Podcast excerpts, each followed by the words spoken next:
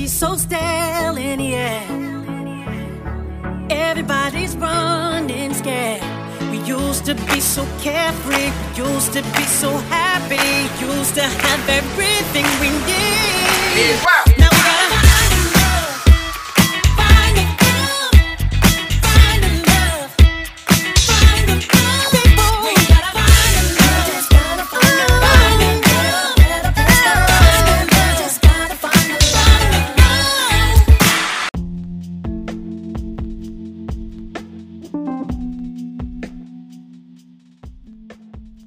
Welcome to Village Mentality, where melanated people are connected in spirit, love, and community. What's up, kings and queens? Beautiful people everywhere. It's your girl, CK McGee, and I am your host.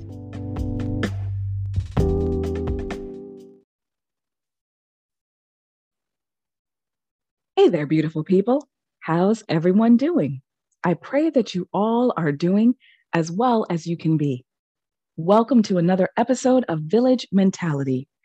I'm so glad to have you all here with me once again in the village. Now, if you did not have the opportunity to hear last week's episode, then I invite you all to catch up with that and all past episodes of Village Mentality. You can find it on Spotify, Google Podcast, Breaker, Anchor, or Radio Public. And I also provide links to each episode on Instagram and Facebook. I'll share those with you at the end of the show. Now, you should know by now that every Wednesday night at 6 p.m. Eastern Standard Time, you're more than welcome to join me right here in the village as I talk about different topics that impact us as BIPOC communities. And of course, there will be those times when I'm going to talk to you about self care practices that can help to rejuvenate your spirit and soul, because you know we need that, right? You need that so that you can continue to be the fantabulous kings and queens that you most definitely are. And I'll be right here to remind you all of that and all about that each and every single week. Now, the topics that I discuss here on my show they are looked at through a mental health perspective, which is at the heart of everything that I talk about here on the show. Now, Kings, it is your turn because if you remember, last week I spoke to the Queens and I was talking to them about their health. Well, this episode will be focused on men's health and the things that you, as BIPOC men, need to be aware of concerning your health. So, while we are taking a look at that, I thought that it would only be fair, that it would be nice if you all were serenaded this evening by the ladies, by the queens, whose voices we have all come to know and love. So I hope that you enjoy the music for this evening. Now, without further ado, I believe that it's time for me to take my first walk of the evening to my musical jukebox. Our first song for the evening is by an American singer, and it appears on her second studio album, Mahogany Soul, which was released in 2001. Now, in the music video, there were cameo appearances by Will Smith, Calvin Richardson, Luther Vandross, Sinbad, Raphael Saadiq from the group Tony Toni Toné, who, by the way, was a co writer on the song, the singer Avant, and the actor Larenz Tate. And it also honored male leaders such as Malcolm X, Martin Luther King Jr., Marvin Gaye, Muhammad Ali, and Colin Powell. Now, there was also a remix version that featured Alicia Keys and Eve. Starting off tonight is our soul sister, Angie Stone. And here is Sister Angie with Brother.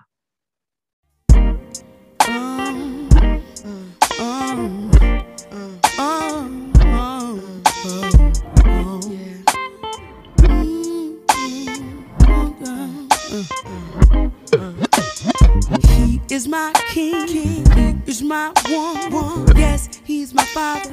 Yes, he's my son. I can talk to him, cause he understands everything I go through and everything I am. He's my support system. I can't live without him.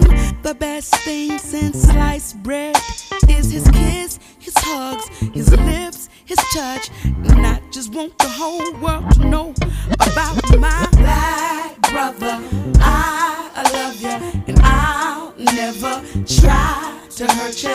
I want you to know that I'm here for you forever true. Cause you're my black brother, strong brother, and there is no one above you. I want you to know that I'm here for you forever true. Uh-huh. He's misunderstood. Some say that he's up to no good around the neighborhood. Well, for your information, a lot of my brothers got education. Now check it. You got your Wall Street brother, your blue collar brother. You're down for whatever, chilling on the corner brother. Your talented brother, and to every one of y'all behind bars, you know that Angie loves you. Uh, my black brother, I, I love you. I'll never try to no, no, no, no. I'm here for you, you, cause you're my brother, strong brother. There is no one above you. I want to know that. I'm here for you, here for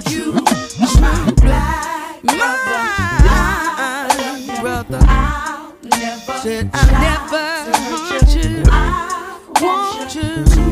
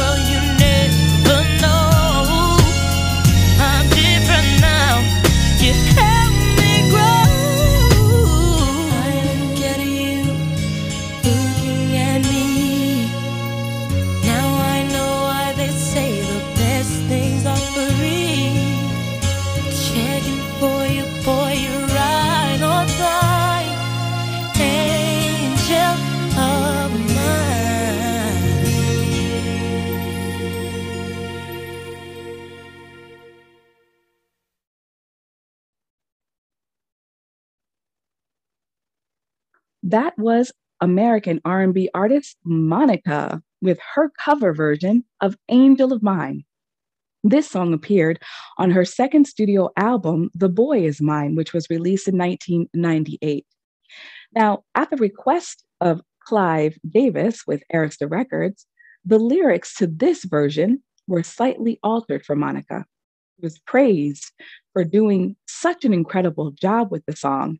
And it was noted that she had a really big voice for someone who was so young at the time that she sang the song, right?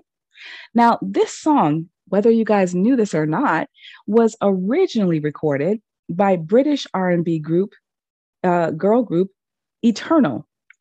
And I have to say, Village, I did have the opportunity to listen to the original, and it is definitely recognizable. But in my humble opinion, I think that my girl Monica knocked it out the park.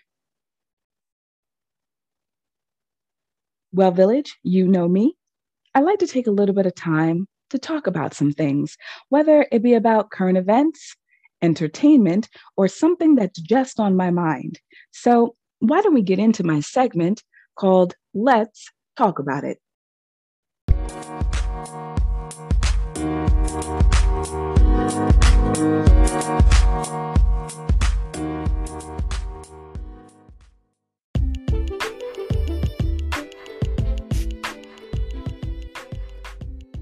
Well, well, well, beautiful people.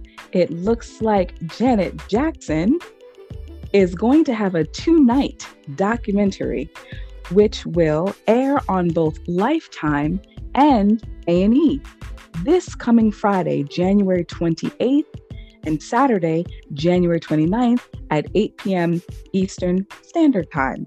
Now, the four hour event is in celebration of the 40th anniversary of Janet's first album, Janet Jackson, released in 1982. Right? So, this is promising to have full, unprecedented access to the global icon. And it's an intimate, honest, and unfiltered look at her untold story. Producers Worker Bee have been filming the incredible documentary for over three years now and they were granted exclusive access to archival footage and Janet's never before seen home videos, along with star studded interviews. I cannot wait. Now, this will be the definitive story on Janet Jackson, right? She is one of the best selling and highest earning, excuse me, highest earning artists in music history, right? And she has enjoyed immense levels of success, she has, of course, as we all know, experienced incredible tragedy and endured a tumultuous private life in the face of extraordinary public scrutiny. So, with no stone left unturned, honey, mm, Janet is going to lift the lid on her private life for the very first time. She's going to reveal some of her most intimate moments that were ever even caught on camera. You know, I was thinking about this when I first heard about it. Actually, I think it was like last year. And I thought to myself that everything that we have, you know, as a public come to know about the Jacksons has really kind of been through one perspective, if you will. And that was from Michael Jackson's perspective, right? Um, and I thought about this family, this musically talented family. All of them sing, all of them have had, you know, um, well, you know, some bigger success than others, but still, even when you think about like Rebbie Jackson, she had Centipede. Latoya had a couple of songs, and she and her sisters were background singers for Michael on the song uh, PYT. Latoya appeared in his uh, video with uh, Paul McCartney, Say, Say, Say. So you you have that. And then of course you know the success of the jackson five and how they came to be. And we know they're from gary indiana. And we know that their father joseph you know mr jackson was very very strict and they were jehovah's witnesses. So we know all of these things and it, it's really coming from um, his perspective. And of course even in remembrance of him you know a lot of the things that he talked about uh, were validated and confirmed by his siblings but it made me think that when you have, you know, children in a family, um, everybody would have a different perspective, right? I mean, the same things can happen, you know, to everybody. Life happens to every one of those children, but their perception of it, their perspective, their feelings about it could all be very, very different. And so, not that any one perspective or feeling about something is wrong, but it's just the acknowledgement that people may have experienced it differently. So, I think that this will be very, very interesting to hear her point of view. We all remember how she, you know, wanted to gain her independence even with her album Control. And sort of like the struggle between, you know, she and her father as far as that's concerned. So I can only imagine what we are about to see. But, honey, Village, I am very much looking forward to seeing this and hopefully you all will get a chance to see it as well.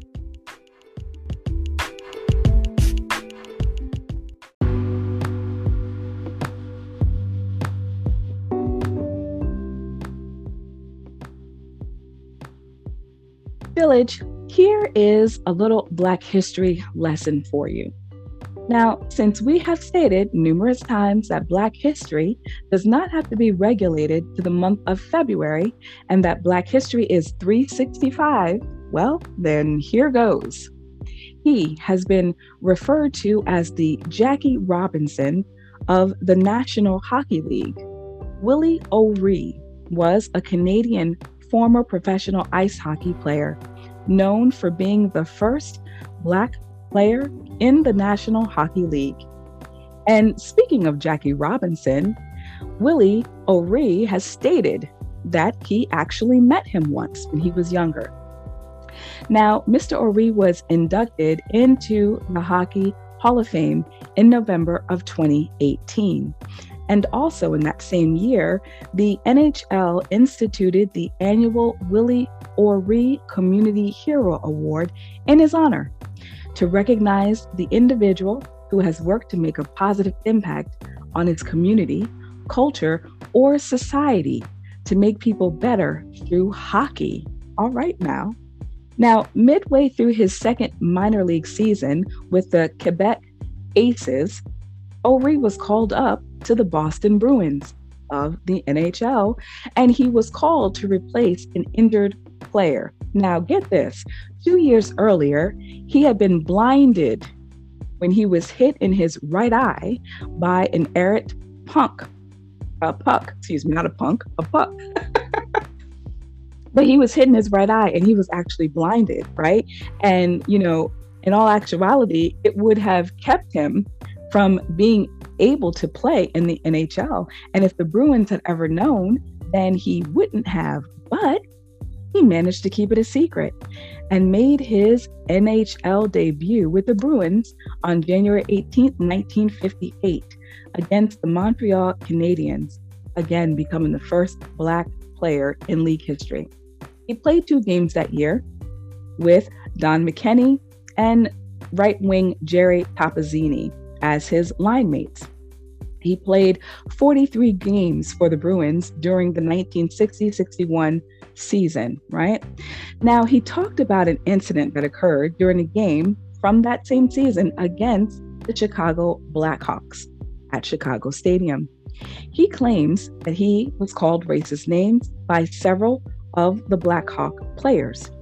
During the game, Eric Nesterenko butt ended O'Ree, knocking out his two front teeth, as well as breaking his nose. Now, he responded by hitting him over the head with his stick, which he claims almost created a riot. He said the fans called him racist names and that the Blackhawk players were threatening to kill him, and that he was lucky to get out of the arena alive. After playing these 43 games for the Bruins, um, he was then traded to the Montreal Canadiens, and he claims that the Canadiens were run by racists, that he wasn't even invited to try out for the team. So he scored four goals, he had 10 assists in his whole career. And that, of course, all took place in 1961. Now, O'Ree noted that racist remarks were much worse toward him in the US rather than, like, for instance, Toronto and Montreal, which were the two Canadian cities that hosted NHL teams at the time. He said fans would yell, Go back to the South. And how come you're not picking cotton? See, we always have to remember there is no differentiation between whether you're Canadian or American, or if you're Caribbean, or if you're African. Most racists only see the color of your skin. Okay. And every once in a while, there's like a wake up call, such as that one, to remind you of that. But he says things like that didn't even bother me. I just wanted to be a hockey player. And if they couldn't accept that fact, well, that was their problem, not mine. What an attitude, right? Now, when we talk about his impact on hockey, right?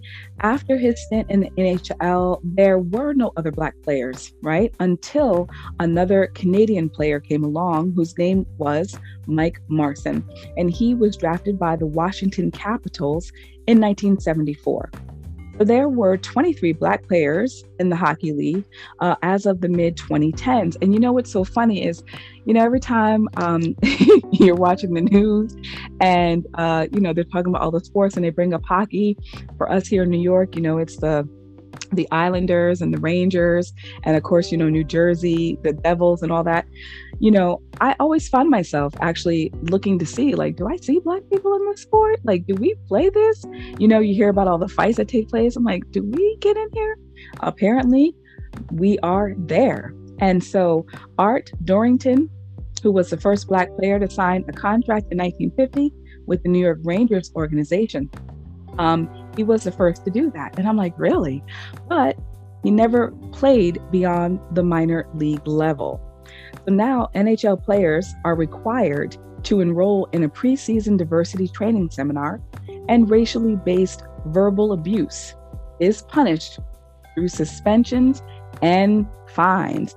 I guess apparently you can't just come up out the mouth saying derogatory and racist things without coming up out the pocket and perhaps sitting down somewhere until you learn how to behave, huh? Now, from 1998 on, O'Ree has been the National Hockey League's diversity ambassador, traveling across North America to schools and hockey programs to promote messages of inclusion, dedication, and confidence.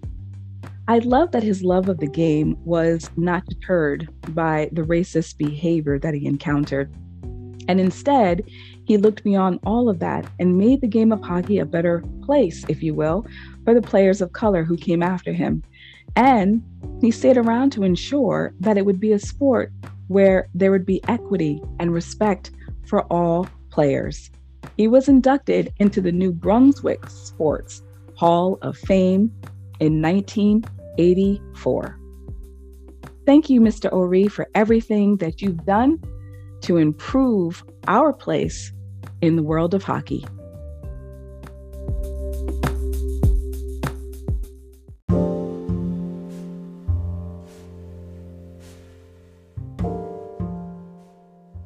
Well, beautiful people, in the spirit of Mental Wellness Month, I thought that it would be important to talk about coping skills.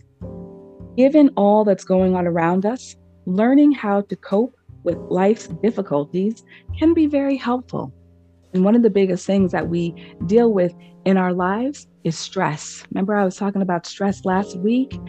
And, um, you know, again, I say that if stress is not managed properly, it can kill you, right? So, what are coping skills exactly? Well, they are an adaptation to environmental stress that is based on conscious or unconscious choice that enhances control over behavior or gives psychological comfort, right?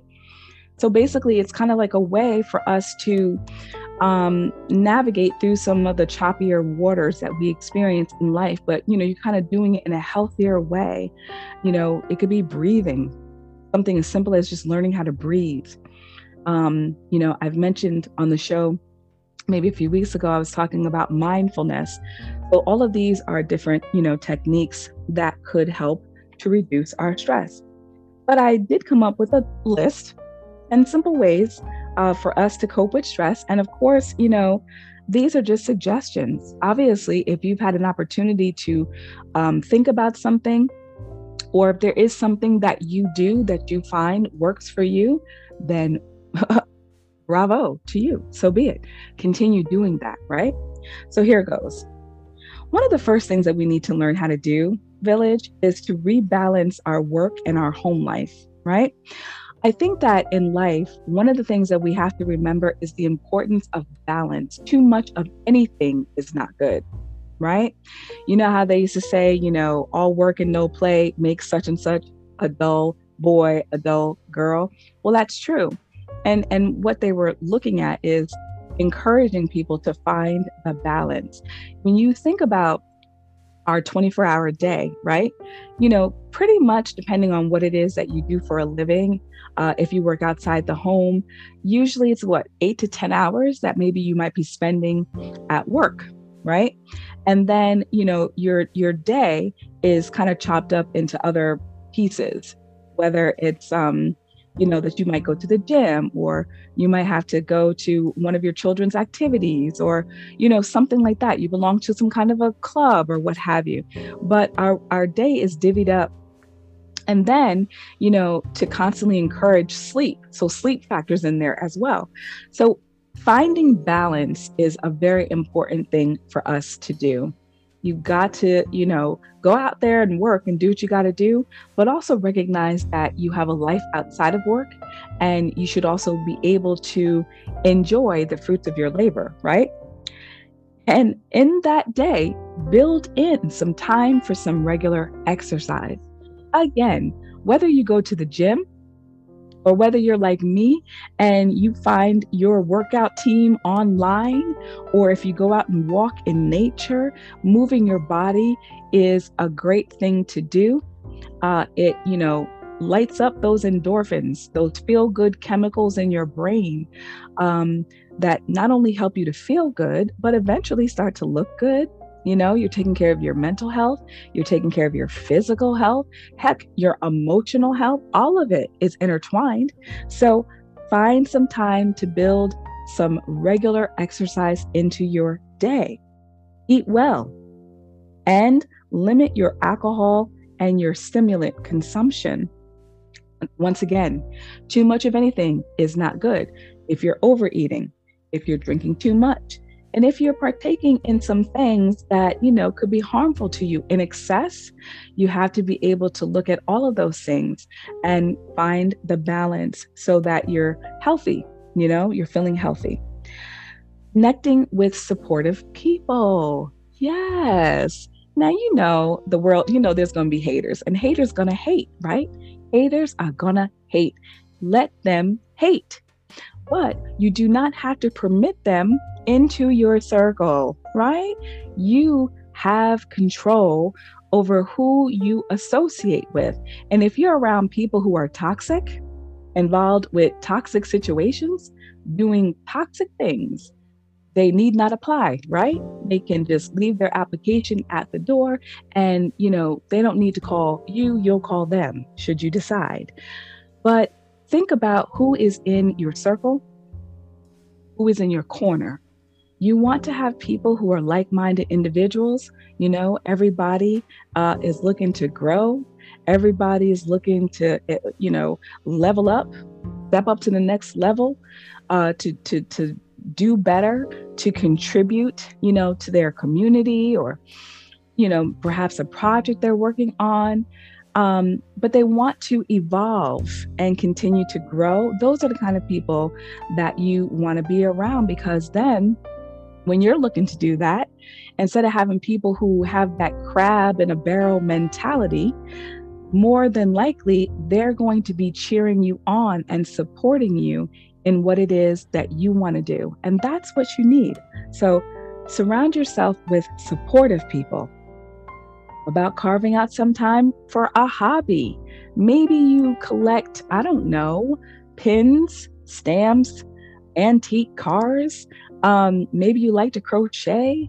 Uh, whatever it is, let it be something that brings you pleasure and that you find to be relaxing to you. It don't matter what nobody else thinks.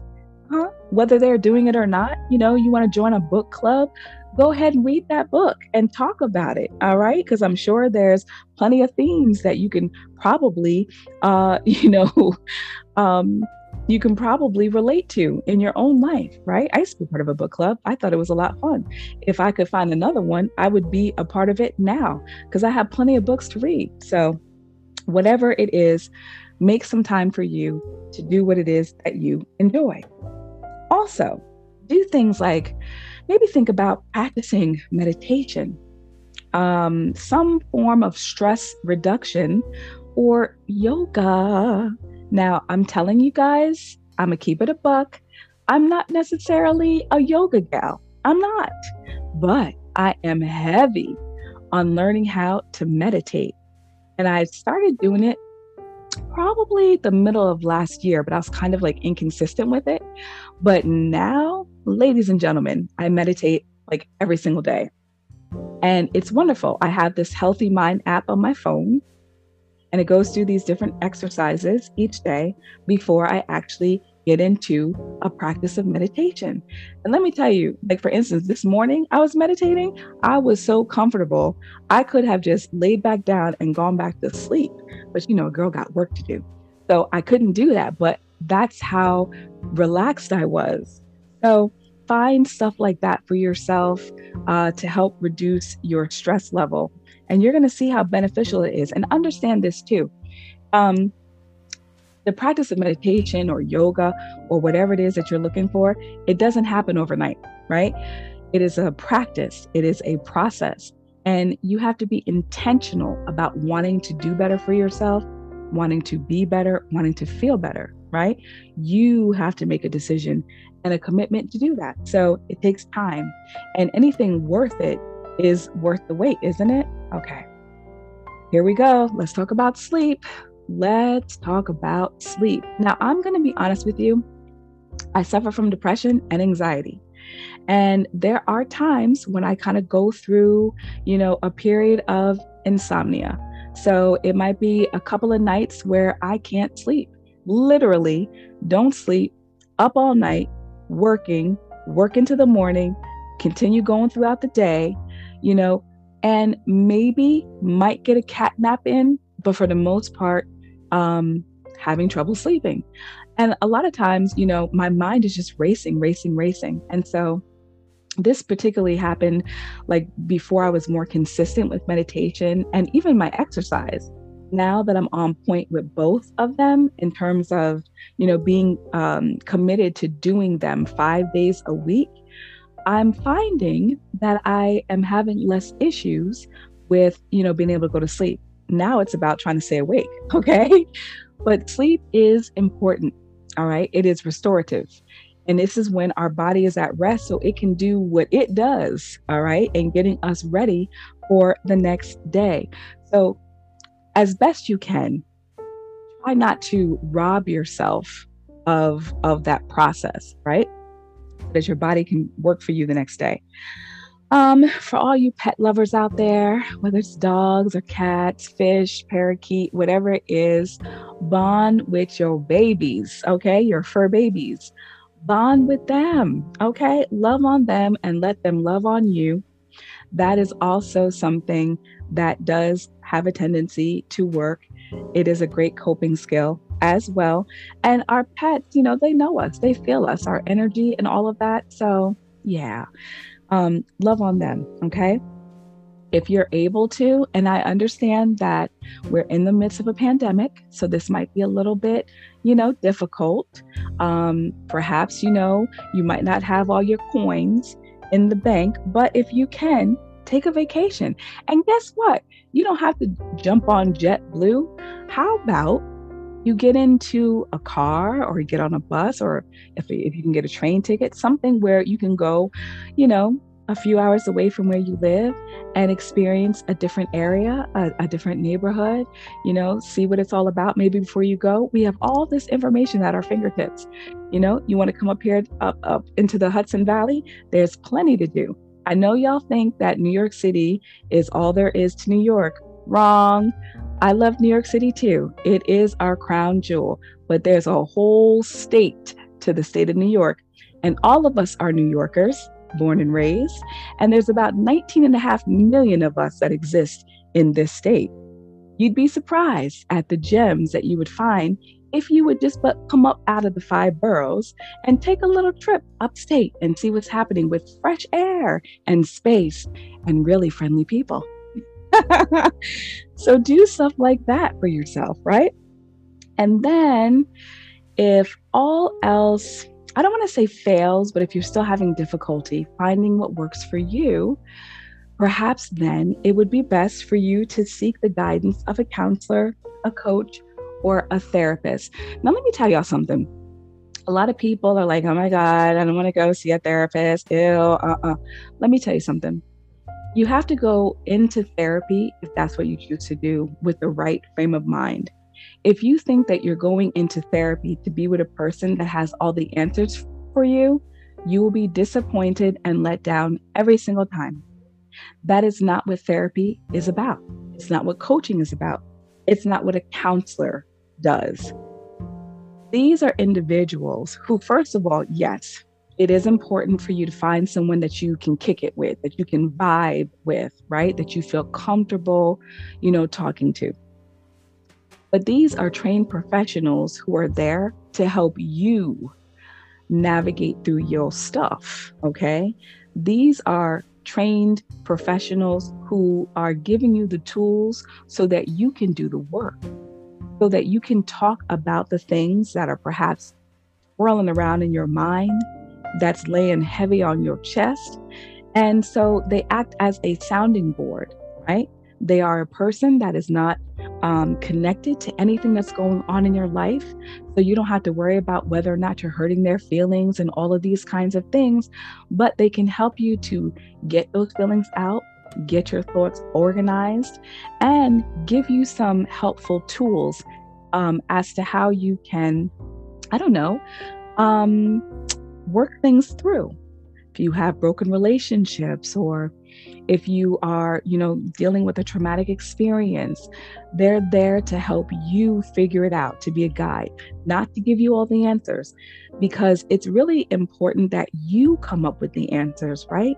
It's really important that you have an understanding, a better understanding. And if they can clear away the cobwebs so that they can hold space for you in order to have that self discovery. That's what therapy is about, ladies and gentlemen. All right.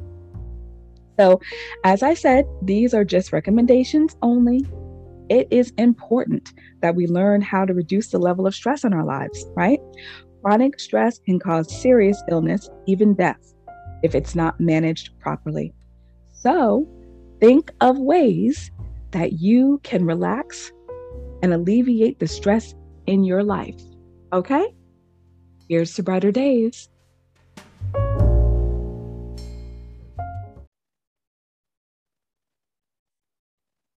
This next song is by this vocal trio from their debut album, It's About Time, released in 1992. It was written and produced by Brian Alexander Morgan, who composed the lyrics based on a young person falling in love for the very first time. Now, originally, Morgan wrote the song for Charlie Wilson, but he later decided to give the song to this group instead. Now, Village, I love Uncle Charlie too, but I think that the right decision was made, right? Now, apparently, though, the lead vocalist did not like this song and gave some attitude during the recording session. Hmm, I wonder what she's thinking now. It topped the US Billboard Hot 100 for two weeks in July of 93, ending the two month long reign of Queen Janet Jackson herself with That's the Way Love Goes. It sold over 1 million copies domestically and was awarded a platinum certification from the Recording Industry Association of America.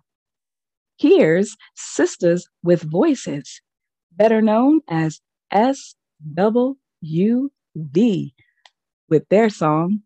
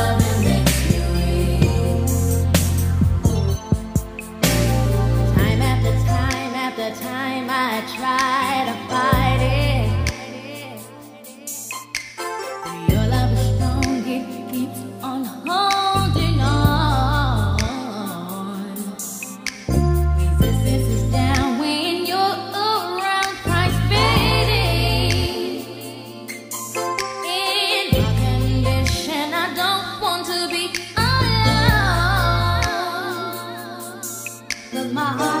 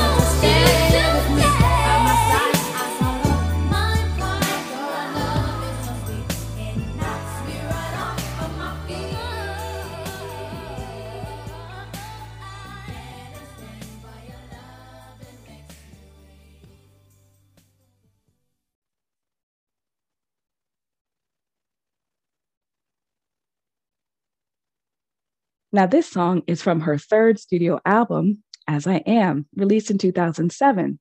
It topped the US Billboard Hot 100 for five consecutive weeks and also went number one in Croatia, Hungary, and Switzerland. Okay, then. It was also a top 10 hit in 18 additional countries. It's a bad mamma jamma. Now, this song was the third biggest hit of 2008 in Brazil and the US, and it was the most listened to song on US radio with over 3 million listeners. It was also the sixth biggest hit of the decade in the US, and it was certified seven times platinum here in the US. It also won Best Female R&B Vocal Performance and Best R&B Song at the 50th Grammy Awards. Now, here's a queen that knows a little something about concrete jungles. It's Miss Alicia Keys with No One. And when we come back, I will get into today's topic.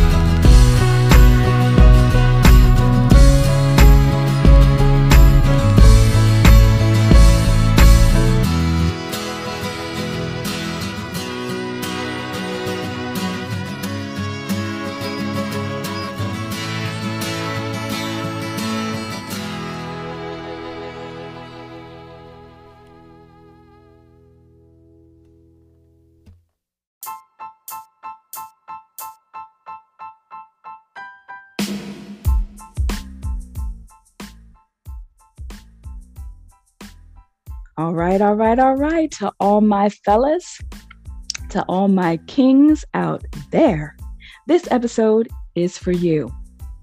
Now, in recognizing all that you deal with on a daily basis, I realize that you wear many different hats. And I also know that in all the roles that you play, paying attention to your health in all its forms is not necessarily something that you all are likely to do without some helpful encouragement, of course. Now, there are forces in this world that are designed to take you down because you have enviable power, strength, and perseverance that drives you to fight on, even when it seems like there are nothing but obstacles in your path. You men are socialized to believe that you're not supposed to show weakness in expressing your emotions or your pain. And I want you all to know that it is absolutely incorrect for that thought to be out there because you are human beings and you were created with feelings and emotions. So it would only stand to reason that sometimes you may be, I don't know, afraid. Sometimes you might feel like you might want to shed a tear or two, right? I'm here to tell you that there's nothing wrong with any of that. You fight battles that we cannot, as women, even begin to imagine just so that you can make your place in this world. And in the midst of dealing with all that this world has thrust upon you, you may not always be paying attention to the way that you're feeling, you know, because once again, you were taught that men don't have feelings, or at least that they're not supposed to show or express them. You don't even understand how what this world has dished out and continues to do impacts you. And you are most certainly not thinking about your health and wellness. Your health and wellness matters just as much as anything else that you are doing. Just to survive in this sometimes cold, calculating, and cruel world, not to say that those are the only characteristics that are represented when you know when we're thinking about this world, but we know that there are some out there who experience those very things way more than others. You dig? So today, I would like to talk with you guys about the 10 top health concerns for men. Now, I'm going to go ahead and offer a similar disclaimer as I did with my queens last week.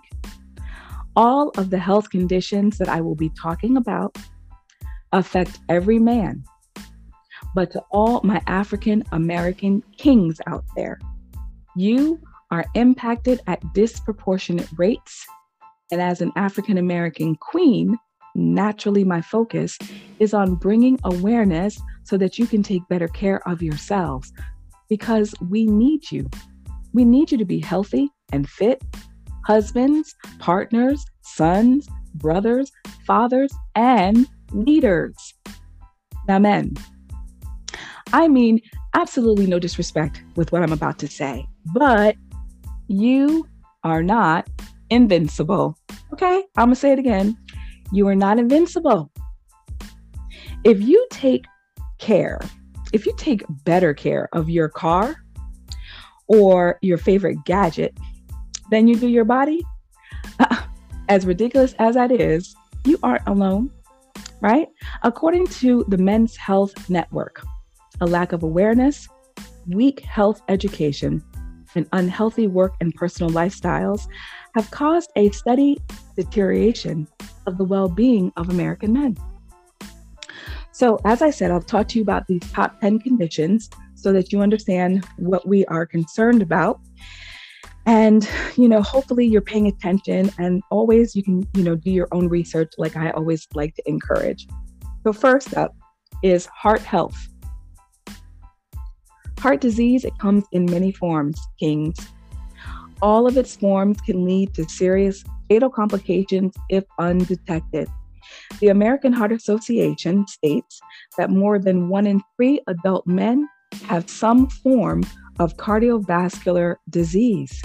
And listen up African American men account for 100,000 more cardiovascular disease deaths than Caucasian men.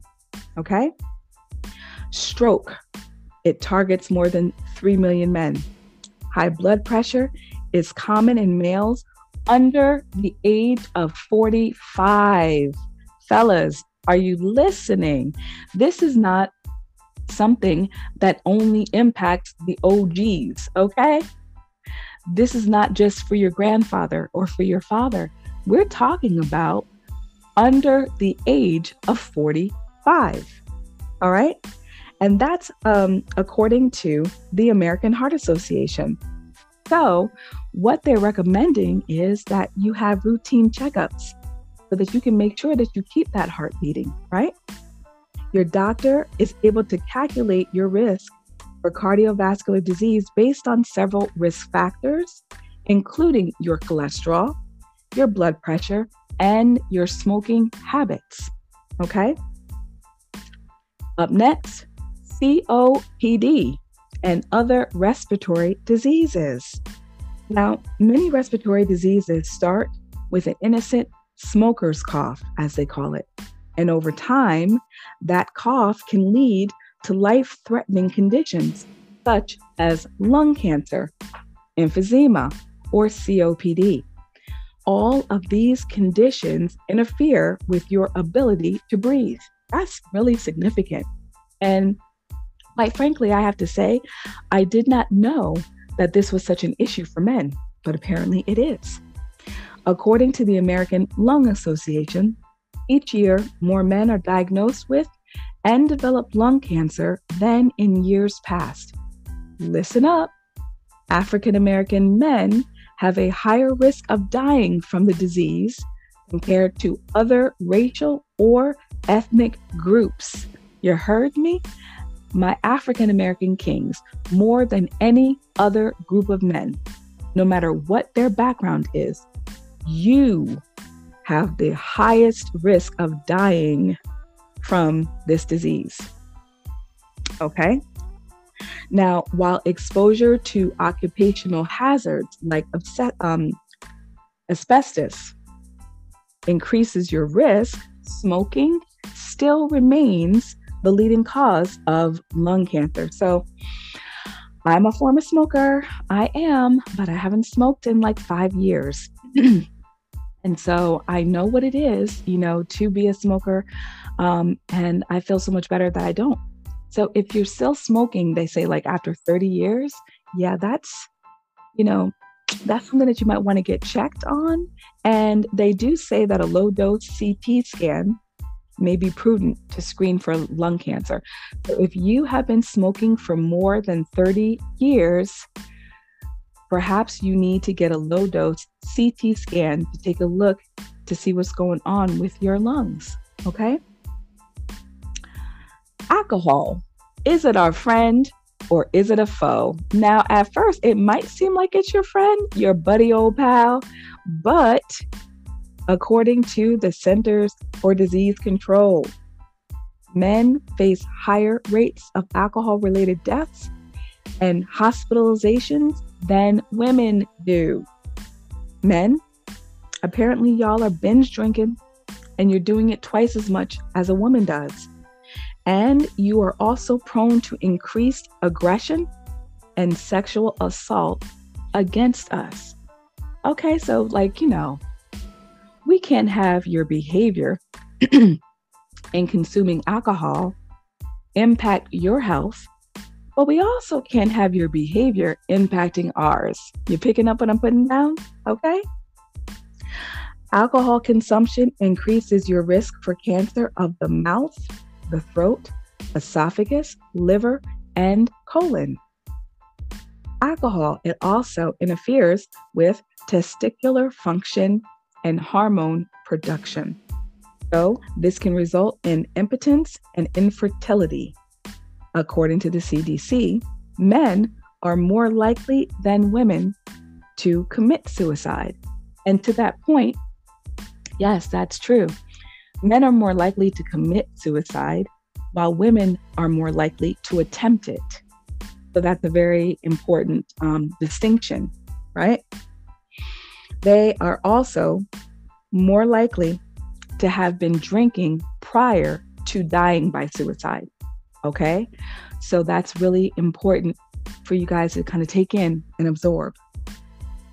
Now, when it comes to depression and suicide, researchers at the National Institute of Mental Health they estimate that at least 6 million men suffer from depressive disorders, including suicidal thoughts or suicidal ideation annually, right?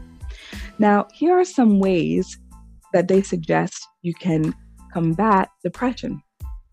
Again, getting regular exercise in, you know, even just going for a routine walk around your neighborhood is something that can be very helpful to you. Journaling or writing down your thoughts. Now, you might be like, what? I don't dear diary like i don't i don't do that. And you know what guys? I get you. I feel you. But check this out.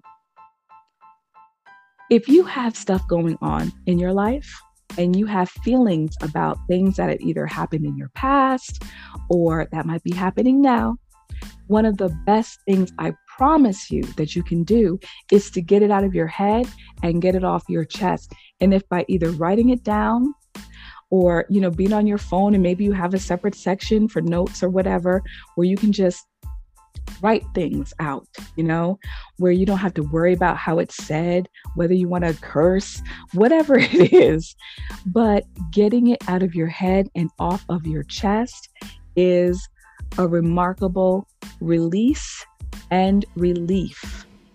It is not good to hold in your feelings okay to have them all pent up so that the next thing you know, you're like a pressure cooker getting ready to explode. That's not good for you. And it's not good for anyone who is around you. So, you know, if journaling is not your thing, consider something that you can do to get it out. Um, perhaps you have a friend, you know, your dude, your partner, your homeboy, your, your what have you, your brother, that you can sit and talk to who will listen without judgment. Um, and and I know that sometimes we think that the only friends that we have are the ones that yes us to death and tell us everything that we want to hear. Not necessarily, though. Sometimes you need to have that person who will tell you as it TI is. You understand me? Sometimes somebody might need to pull your coat to something to help you to see a situation in a way that you might not be seeing clearly. Now, that person is just as much of a friend as anybody else. So, find a healthy release, fellas, so that you're not holding those feelings in because it's really important, right?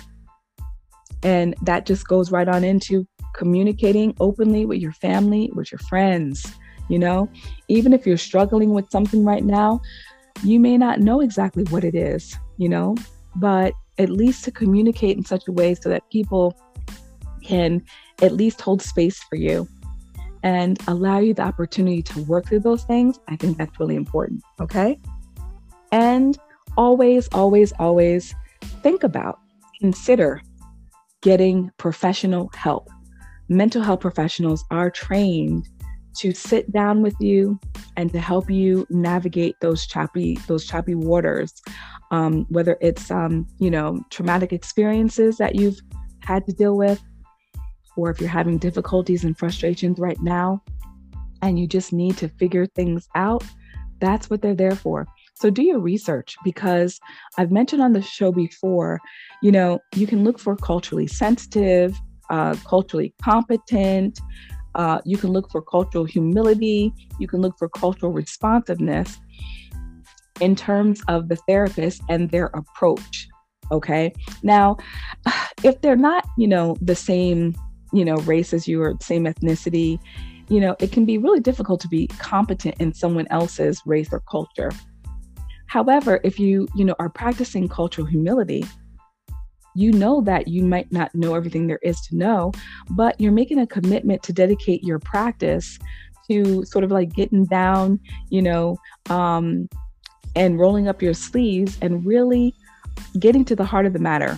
If this is a person who is of a different race or cultural background than you, and still cultural responsiveness, understanding the sensitivity that one must have, and, and knowing that although you may not face certain challenges in your personal life, particularly the ones that have um, put you at a disadvantage, that you can still have the compassion and empathy for someone who is experiencing that and um, again hold space for them to be able to figure things out okay? So here are some guidelines for suicide prevention right?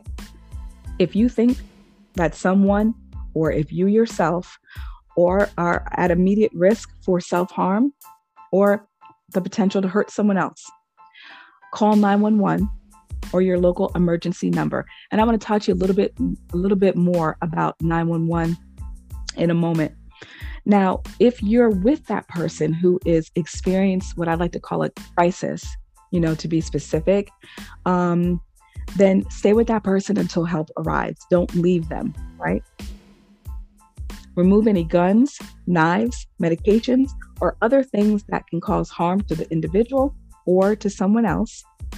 And please, please, please, please, especially ladies, if it's you, listen, listen, listen, listen. This is not the time to judge. It's not the time to argue or threaten or yell, okay? If if if you're with somebody who's in crisis, be there for them, right? If you think that someone is considering suicide, you can get help, all right? You can call the National Suicide Prevention Lifeline at 1 800 273 8255. And I'll mention all of this again to you a little bit later, right? So I want you to kind of like consider those things. Next up is unintentional injuries and accidents. Now, the CDC lists unintentional injury as a leading cause of death for men. And this was according to like a 2006 study, but I think that it's something that we might still have to like think about in 2022. This includes accidental drowning, traumatic brain injuries, and firework related mishaps. You know, something similar to like JPP, a former New York Giant, but he's doing well. I think he's over there with Tampa Okay, don't get me started on Tampa. But anyway, he's over there with Tampa, and he's an example of such a mishap. So we know that it can happen, right? Another thing motor vehicle death rates for male drivers and passengers between the ages of 15 to 19 were almost twice that of females in the same study, right? Male workers, they incurred 92% of over 5,000 total reported fatal occupational injuries. So we have to definitely remember, fellas, safety first. If you're supposed to have your goggles on, you're doing some kind of work, put your goggles on. You know, if you have to have, you know, gloves on, put your gloves on, your boots, your hazard suit, whatever it is, do it, please. We need you. Next, liver disease. Your liver it's the size of a football. I don't even know if I knew that. It's the size of a football, and it helps you to digest food and absorb nutrients. It also rids your body of toxic substances. Liver disease includes conditions such as cirrhosis, viral hepatitis, autoimmune or genetic liver diseases, bile duct cancer, liver cancer, an alcoholic liver disease. Well, dang, what doesn't it do, huh? According to the American Cancer Society, alcohol and tobacco, the use of them increases your chance of developing liver disease. Also, fellas, diabetes, right? If left untreated, diabetes can lead to nerve and kidney damage, heart disease and stroke, and even vision problems or blindness. Men with diabetes face a risk of lower testosterone levels and sexual impotence. This can lead to increased depression or anxiety. I worked with someone some years ago, and it had been um, the closest I had been to someone who had suffered the impact of having diabetes strapping dude, tall, probably like six four, six five ladies. He was fine, but he had diabetes. And unfortunately, he had already dealt with amputation. Okay. I won't be specific because that's his business. But my point about it was it was so sad for me. to see this man. Otherwise, you know, you wouldn't even know anything was happening, but he was battling this disease. And it was unfortunately because of unhealthy eating habits and behavior. So we want to make sure that, you know, you're taking care of yourself, men. Ladies, if you have someone that, you know, you're watching over, and men, let her okay? Because it's important, I think, especially if you are one half of a couple, a partnership, what have you. This is what we do. We got to look out for one another because we need each other for different reasons, right? Now, the American Diabetes Association, they celebrate today's quote unquote modern man as someone who is more aware of his blood sugar health. The ADA recommends that men get out, get active, and get informed. Now, the best way to control your diabetes is to eat healthy and exercise. Now, if you have a family history of diabetes, it is important to see your doctor to have periodic screenings for diabetes. I don't know if you remember last week, I talked about having an awareness of your family medical history, your genetics, the things that you know you're predisposed to, right? In my family, it's rheumatoid arthritis, it's um, osteoporosis. Those are some of the things I know about in my family. And so, therefore, I have to be mindful of it when I start to feel the effects of it, whether it's in your knees or your ankles or your wrists or what have you. You have an understanding of what's going on. And I've had the opportunity, as I said last week, to see the impact of these types of arthritis on my family members, right? So it's important, fellas, for you too to know your family history. Next, influenza and pneumonia. All right. Influenza and pneumococcal infection are two leading health risks for men. Now, this I certainly didn't know, but I guess when you're talking about like COPD and all the breathing and respiratory issues, I guess it would stand to reason. But men who have compromised immune systems, again, due to COPD, excuse me, diabetes, congestive heart failure, sickle cell anemia, AIDS, or cancer, right? Anybody in those categories were more susceptible to these illnesses. So, men are about 25% more likely to die from these diseases than women according to the American Lung Association. So, to prevent against influenza and pneumonia, the American Lung, Association recommends vaccination. And I know that we're we're at a time right now where vaccination for some people is very difficult, right? There's a great deal of hesitancy in terms of, you know, the comfort level that people feel as far as vaccination is concerned. And I've always said that, you know, it is your personal choice. It really, really is. But all I ask is that at least if you're making these choices, that they are based on um, education, on research. Make sure that you have, you know, the the best information possible because this, after all, is your life we're talking about, right?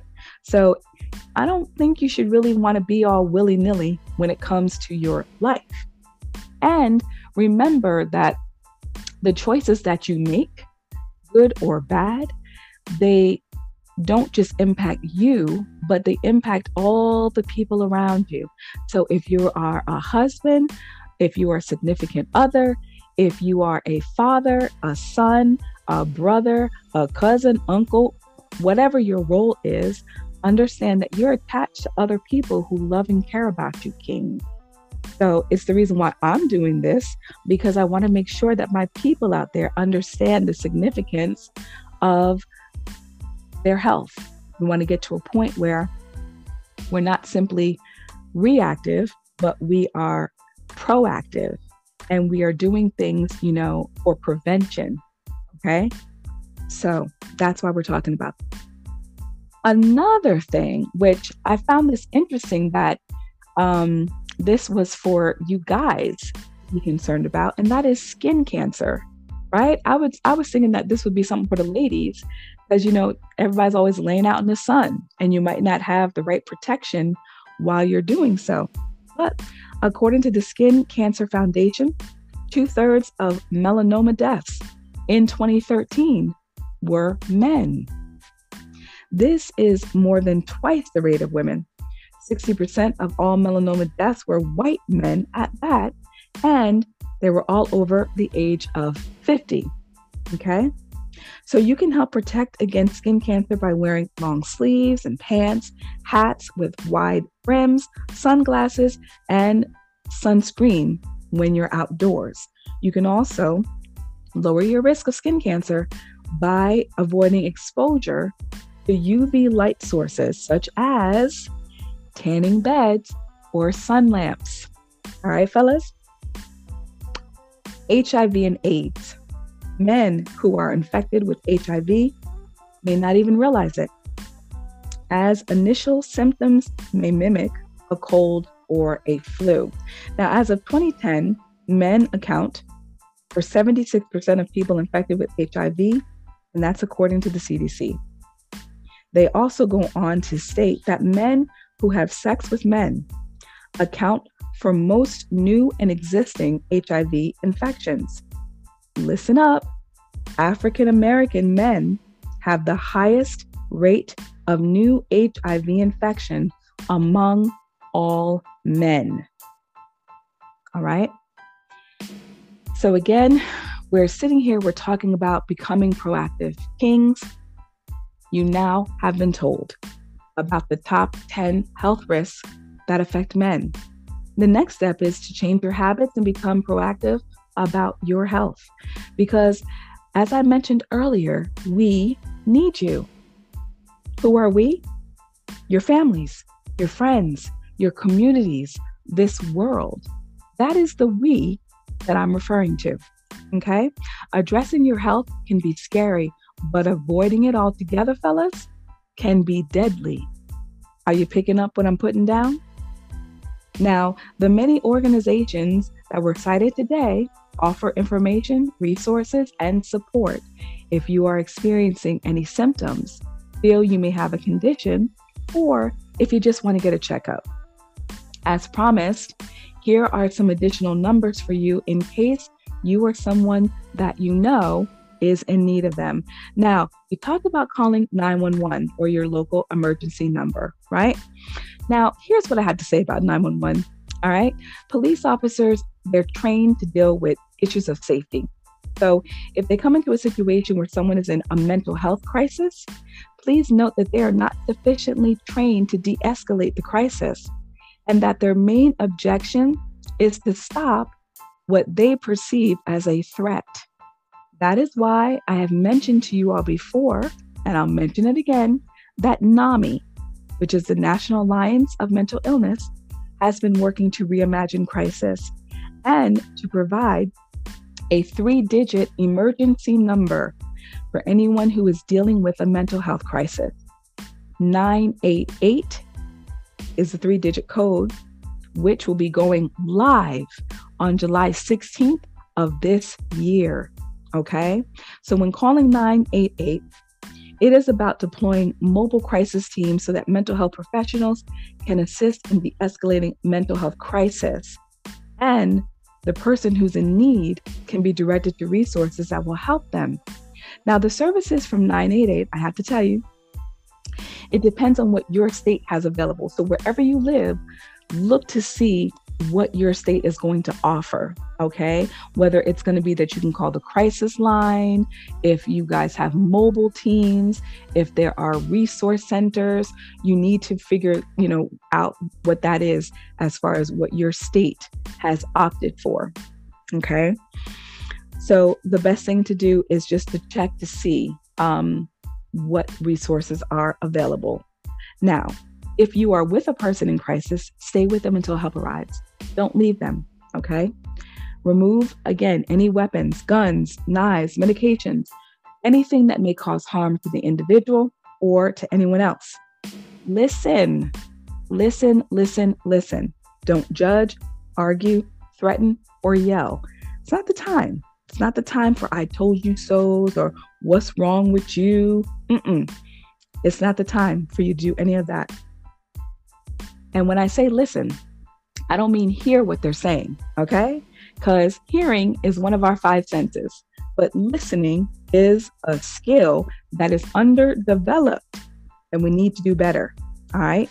It's not about staying silent, simply waiting for your turn to speak. That's not listening.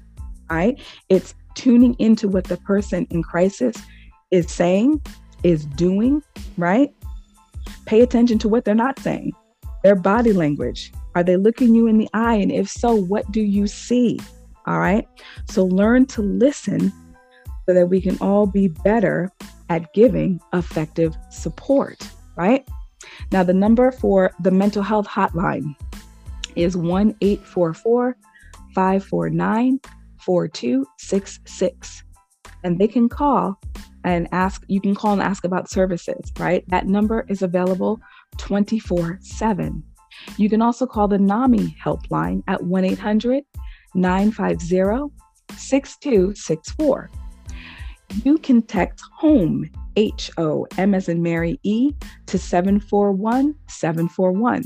And this is from anywhere in the US, and it's also available 24 7. So it's a crisis text line, okay, for any crisis. And a live trained crisis counselor will receive the text and respond, right? And usually from a secure online platform.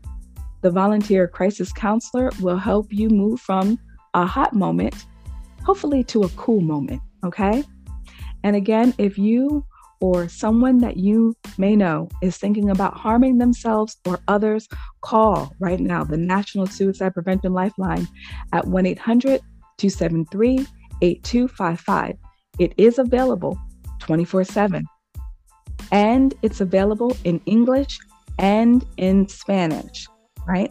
So if you're in emotional distress or in suicidal crisis, reach out and let them help you. It is free and it is confidential. All right? Here's to brighter days.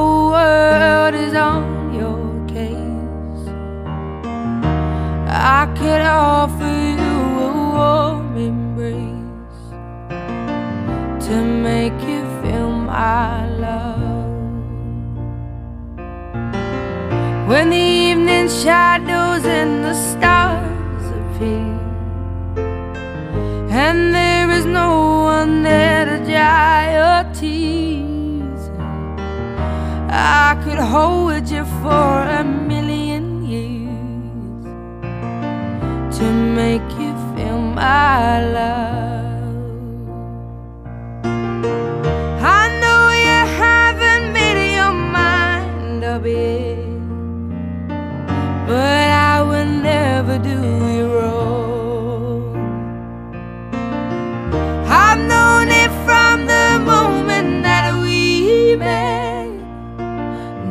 out in my mind where you belong.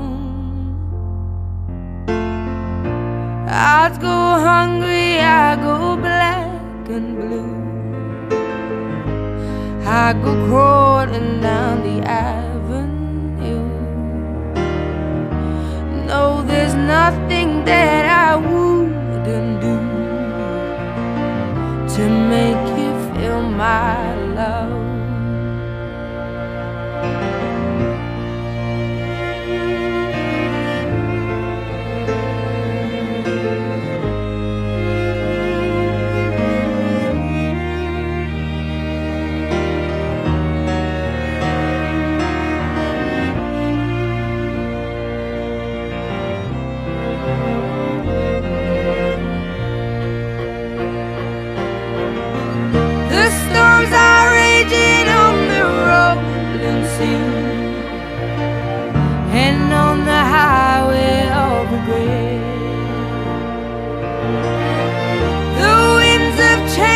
going wild and free. You ain't seen nothing like me yet. I could make you happy, make your dreams come true. Nothing that I wouldn't do. Go to the ends of the earth.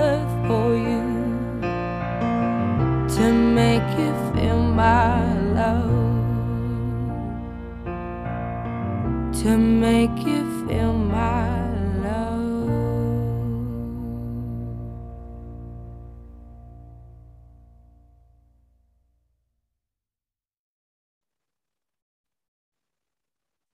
That was Make You Feel My Love by Adele. This was the only cover song on her debut album, 19. Now, this song, it was actually written by Bob Dylan Okay. And many artists have covered this song. Adele says that she had never heard it before.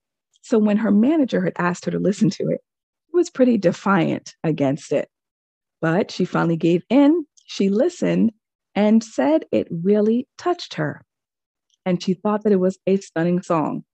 And so she actually had to admit that it really summed up everything that she had been wanting to express in her songs. And I don't know about you, Village, but I believe that she just did that.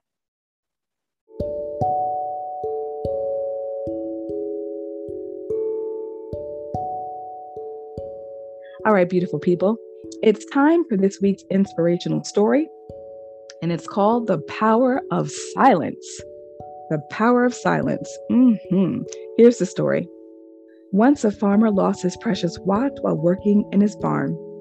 It may have appeared as an ordinary watch to others, but held a deep sentimental value for him. Now, after searching high and low among the hay for a long time, the farmer got exhausted. The tired farmer did not want to give up the search for his watch and requested a group of children playing outside the barn to help him find it. He promised an attractive reward for the person who could find his beloved watch. After hearing about the reward, the children hurried inside the barn and went through and around the entire sack of hay to find the watch. After a long time looking for a watch in the hay, some of the children got tired and gave up. Now, the number of children looking for the watch slowly but surely decreased, beautiful people, and only a few tired soldiers were left. the farmer, he just gave up all hope to find the watch and he called off the search. Now, just when the farmer was closing the door to the barn, a little boy came up to him and requested that the farmer give him another chance.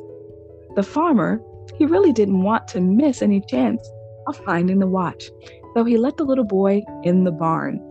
After a while, that little boy came out with the watch in his hand. Yes, the farmer was happily surprised and asked how did the boy succeed to find the watch when everyone else, including him, had failed? And the boy replied, I just sat there and tried listening to the ticking of the watch. In silence, he said, it was much easier to listen to it and direct the search in the direction of the sound. The farmer was delighted to get the watch and rewarded the little boy as promised. A peaceful mind can think better than a worked up mind. Once in a while, allow just a few minutes of silence into your mind. And sometimes all you need to do is to just relax and listen. Okay, now what is the moral of the story? Well, it's quite simple, ladies and gentlemen. The quieter you become, the more you can hear.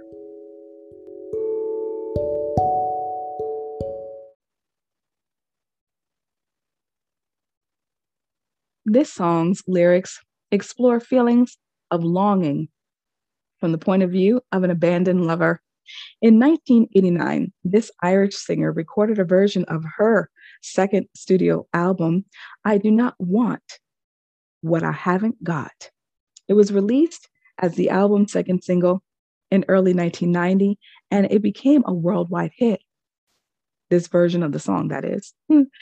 now, the singer co produced the record with Nellee Hooper and Its music video, which was directed by John Maybury, received heavy rotation on MTV. In December of 1990, Billboard named this song as the number one single of 1990, which was at its first Billboard Music Awards. Originally written and composed by the Purple One himself, Prince, who released his own rendition of this iconic song in 1984. But here is Sinead O'Connor with an arrangement that she and her producer, Nellee Hooper, created, which became an international hit for her. Here's Nothing Compares to You. And if we're keeping it a buck, fellas, nothing does compare to you.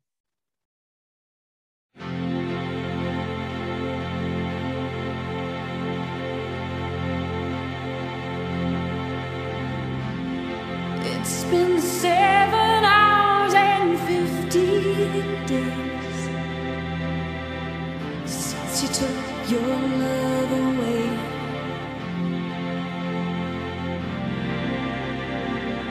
I go out every night and sleep all day since you took your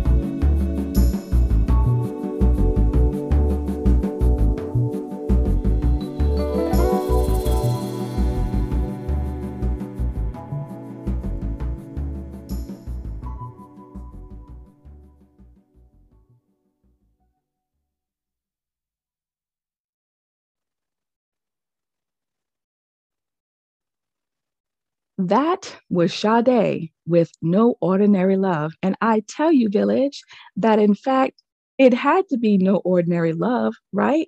For Woody Harrelson to allow his wife, played by Demi Moore, to spend one night with Robert Redford in the movie Indecent Proposal. Do y'all remember that movie?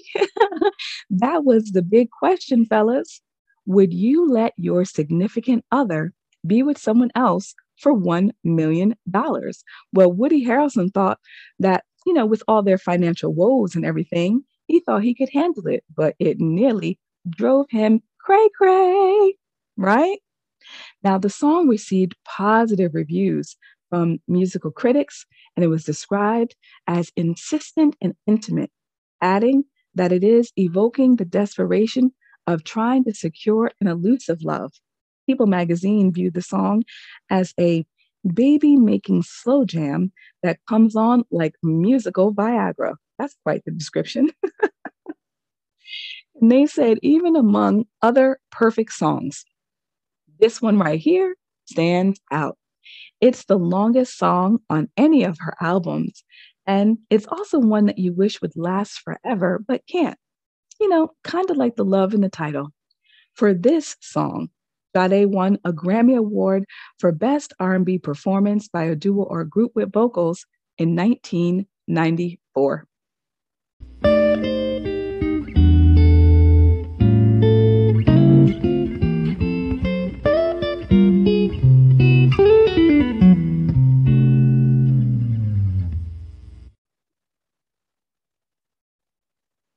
Well, kings and queens, it looks like we've come to the end of another show.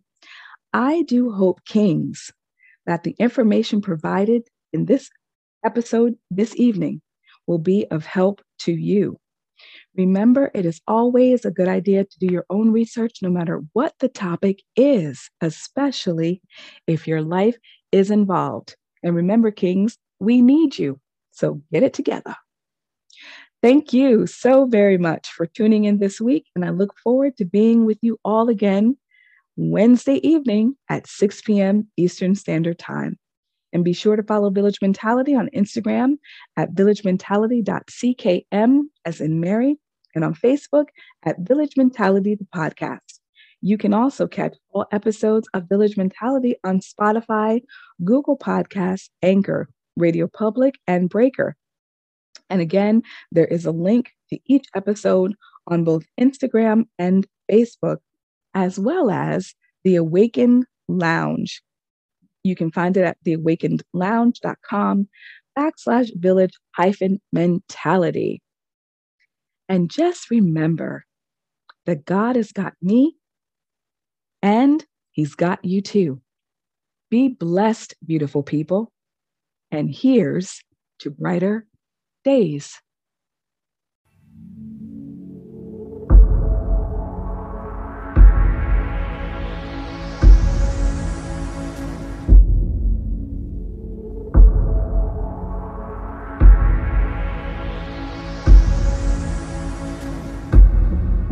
Energy so stale in the air. Everybody's running scared We used to be so carefree, we used to be so happy, used to have everything we need.